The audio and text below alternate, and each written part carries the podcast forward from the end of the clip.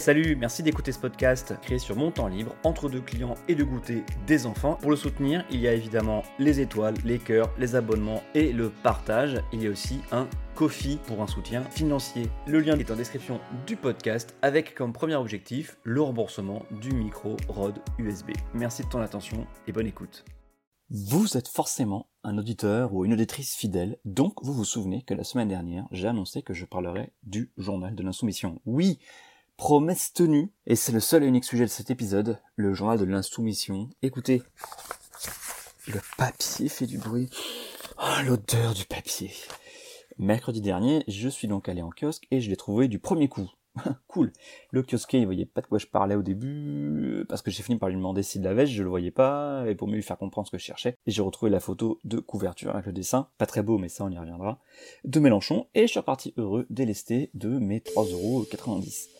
Je l'ai parcouru, je l'ai même lu, pour de vrai, je suis prêt à vous en faire le compte rendu, vous livrer la moelle de ce magazine 100% citoyen et sans pub, enfin surtout 100% militant et avec euh, propagande.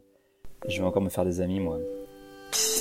Bonjour, bonsoir, bienvenue dans un nouvel épisode d'Adrien parle politique 15 minutes pour de l'actualité et des histoires politiques en toute rigueur, mais avec un zeste de mauvaise foi. Avant de commencer, je vous rappelle que vous pouvez vous abonner à ce podcast, quelle que soit la plateforme d'où vous m'écoutez, et qu'après écoute, le partage est très apprécié. Il s'agit du premier numéro en kiosque, mais c'est le numéro 18. C'est un gros pari de la part de l'équipe de rédaction, mais aussi euh, une volonté de s'imposer partout, en lien sûrement avec la très bonne présence en ligne de Mélenchon sur YouTube, Twitch, TikTok. D'ailleurs, heureux hasard, le journal de l'insoumission a décroché une interview exclusive avec Jean-Luc à se demander comment ils ont fait. Mais j'y reviendrai à la fin. Première chose qui saute aux yeux, en tout cas qui m'a sauté aux yeux, c'est la médiocre qualité de la mise en page. On dirait un fascicule euh, à emporter à l'entrée de la Biocop, vous voyez là? Et je parle pas de Biocop par hasard, hein. je suis très étonné et agréablement surpris, hein, je vais pas vous le cacher, de la place de l'écologie dans euh, les pages de ce magazine. Non seulement euh, du macro, hein, sur euh, pas du macro, hein, du macro, sur les forêts, sur l'eau, sur l'énergie, mais aussi, et ça c'est plus drôle, du personnel avec des recettes de cuisine ou de lessive. ne confondez pas, hein. un peu comme des fiches Elle ou, ou Marie-Claire. Ainsi, dans la rubrique Cuisiner c'est politique, la rubrique s'appelle Cuisiner c'est politique, après un petit liaïus sur la nécessité euh, des protéines qu'on peut trouver en abondance, pas seulement dans la viande, hein, ça il s'agit d'un mythe quasiment euh, masculiniste. Hein. Euh, donc après ce petit laïus sur les protéines, on trouve une recette de carpaccio de betterave, coupée de fines tranches à la mandoline, servir avec du pain, une recette de petite épeautre au chou-fleur rôti et sa sauce au sésame tahini, mmh, deux fois le volume d'eau pour l'épeautre, réserver les feuilles de chou-fleur, euh, cuire 20 minutes à 180 degrés et une recette euh, de cake à l'orange et carotte, 30 euh, minutes à 180, laisser bien refroidir avant de déguster. Sinon oui, en avant-dernière page aussi, une recette de lessive maison à base bien sûr de bicarbonate, de savon de Marseille et de vinaigre blanc avec le petit plus de la rédaction, je n'invente rien, c'est écrit ainsi, utilisez le savon de Marseille comme dentifrice, je cite, c'est déroutant au départ, mais très efficace. Ils sont plus écolos que la rédaction du journal de la décroissance quasiment. Ce côté écolo se retrouve aussi dans le contenu des articles, hein, le côté macro comme, comme j'ai dit, hein, sur euh, plein d'autres sujets. Mais passons à autre chose, j'ai dit que la mise en page médiocre était ce qui sautait d'emblée aux yeux. Je me suis trompé, ce qui agresse l'œil de suite, c'est d'abord le dessin de Méluche en couverture. On dirait, comment dire, on dirait un dessin fait d'après photo. Euh, vous voyez ces dessins euh, sans style euh, ni émotion qu'on peut voir sur le parvis de Beaubourg à Montmartre ou Ramblas de Barcelone, juste à côté du stand du prénom écrit sur un grain de riz, ou les planètes dessinées à la bombe de peinture. Mais si, mais si, vous savez.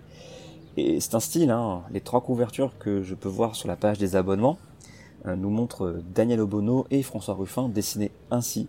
Euh, là aussi probablement euh, d'après euh, une photo. D'ailleurs, si ça vous tente, hein, vous pouvez avoir les trois derniers numéros pour seulement 10 euros avec votre chèque à l'ordre du journal de l'insoumission, 8 rue Perrin, 39 000 Long-le-Saunier. voilà. Alors parenthèse aussi sur ce style de dessin, hein, toute la BD sur Marine Le Pen présidente a été dessinée comme ça d'après photo et c'est hideux, vraiment, c'est dégueulasse. Voilà, fin de la parenthèse. Ces dessins, ça me fait aussi penser aux dessins des stars qu'on pouvait trouver, ou qu'on peut toujours trouver, euh, qu'on peut voir dans les pages courriers euh, d'Hockey Podium ou, euh, ou, de Star Club, avec les poèmes en acrostiche à côté Messi, Messi, souvenez-vous, pour, pour Quentin d'Alliage ou, ou, de G-Squad, je sais plus. Bon, alors sinon, après ces trucs inattendus des recettes, hein, je m'y attendais pas Il y a aussi, alors là, plus chouette, les BD. Je craignais vraiment le pire, hein, parce que les BD militantes, mais non, euh, alors il y a quatre pages avec deux séries en fait. Les deux sont de Julien Auger et au scénario et de Luna Fess au dessin.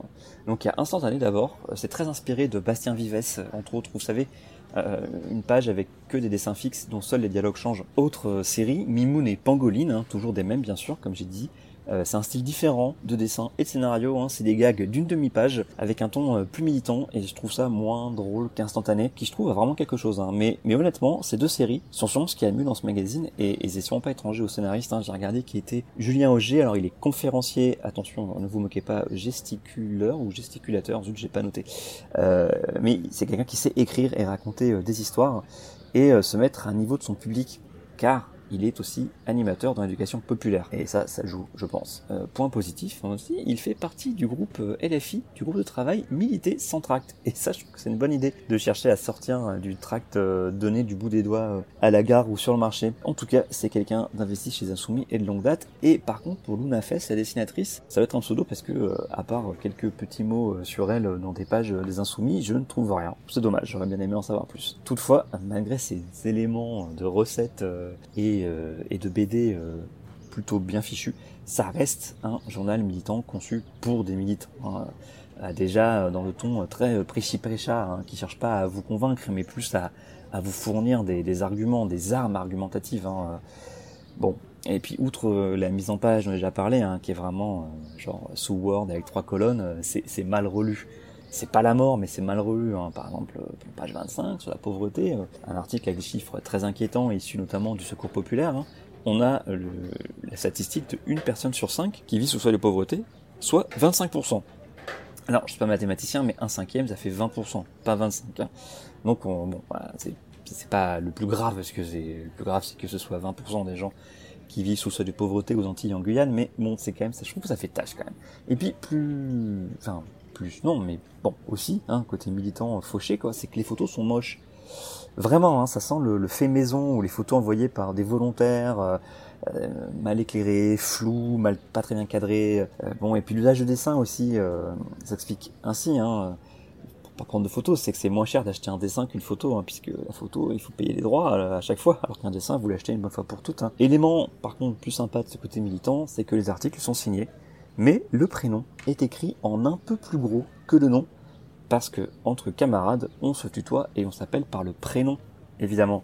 Donc ça donne des articles signés par, euh, je prends au pif, allez, par Anthony, euh, Claire, euh, par Guilhem, par Traille, et, le nom étant plus petit, voilà, parce que voilà, on dit pas Monsieur quelque chose ou Madame quelque chose, hein, on dit bien le prénom et on s'appelle camarade. Alors l'interview. Ah non, attendez, encore un truc avant l'interview.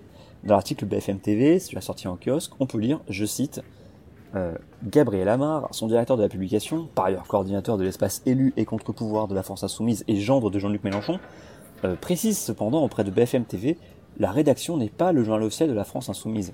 Nous avons en référence le programme L'avenir en commun, mais on s'autorise parfois à aller un peu plus loin. Notre objectif est aussi d'avoir des débats croisés avec des gens d'un point de vue différent. Ou alors c'est pas flagrant dans ce numéro, hein. peut-être dans d'autres, hein, mais là franchement, euh, bon, bref. Mais quelle meilleure traduction de cette indépendance éditoriale que quatre pages bilan écrites par les équipes des députés européens?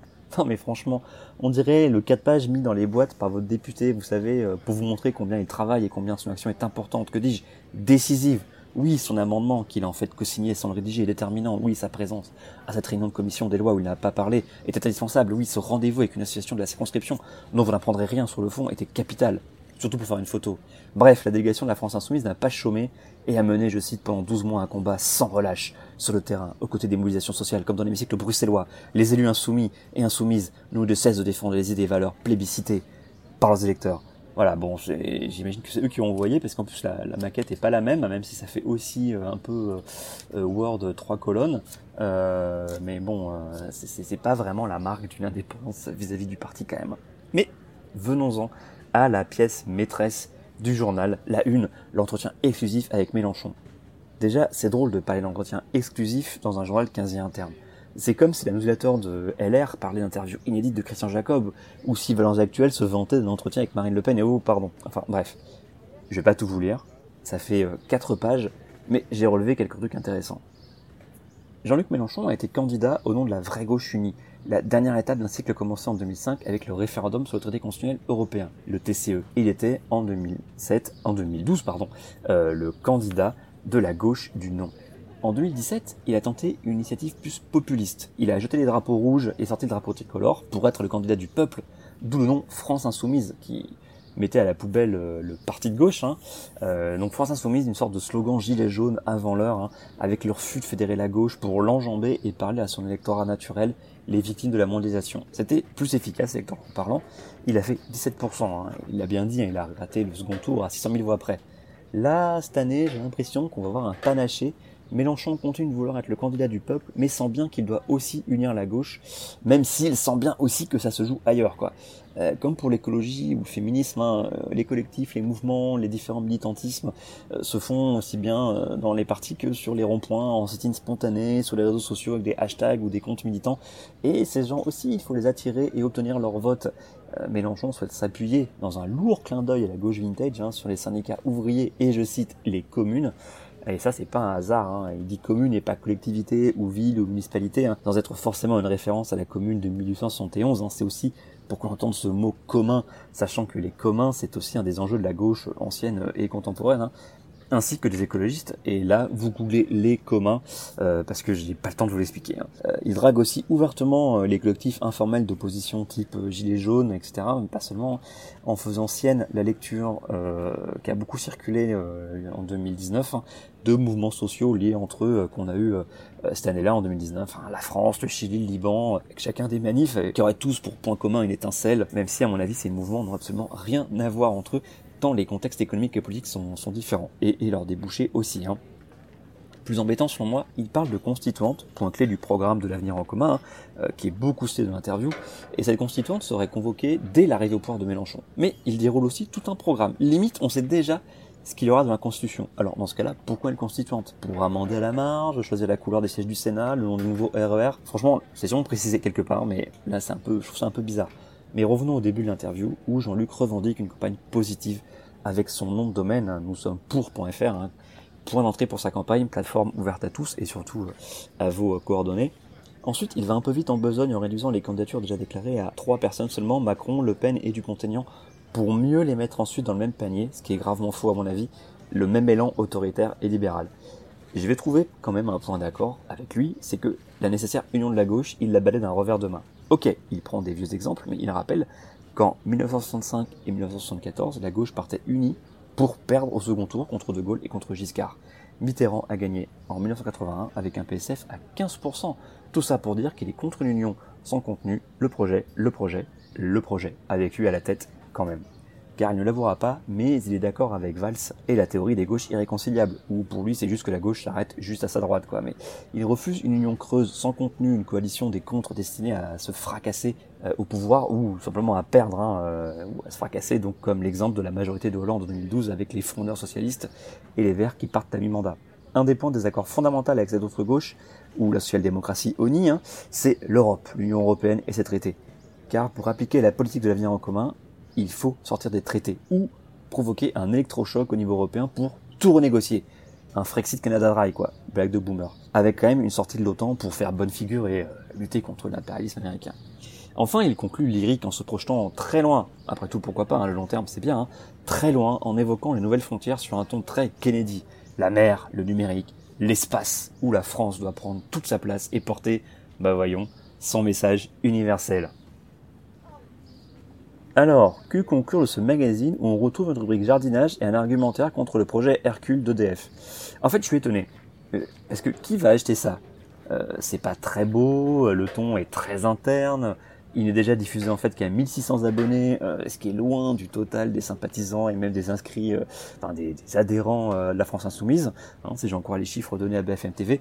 Et je ne pense pas que les 12 000 exemplaires en kiosque changent beaucoup la donne à mon avis, euh, ça risque de vite disparaître des kiosques pour redevenir sur abonnement uniquement. Le pari me paraît risqué. À moins, et là, dans ce cas-là, ok, que le but ne soit que de tenir jusqu'en mai 2022, après tout c'est que quelques mois, pour occuper des devantures de kiosques, de librairies, et ainsi de l'espace, un peu comme, vous savez, les élus qui écrivent un livre pour être invités à une émission, et pas vraiment pour le vendre. Allez, à bientôt. Merci, merci d'avoir écouté cet épisode d'Adrien parle politique 15 minutes. Pensez à vous abonner, quelle que soit la plateforme d'où vous m'écoutez, Spotify, Google Podcast, encore ou Deezer et tant d'autres. Si cet épisode vous a plu, pensez à le partager et aussi venez en discuter sur Twitter, adsum, A-D-S-A-U-M. Le fond sonore est issu de la banque gratuite de la BBC il s'agit d'un café des Tuileries à Paris. Oui, oui, les musiques du générique sont de Vexanto. Merci à lui. À bientôt pour un autre épisode.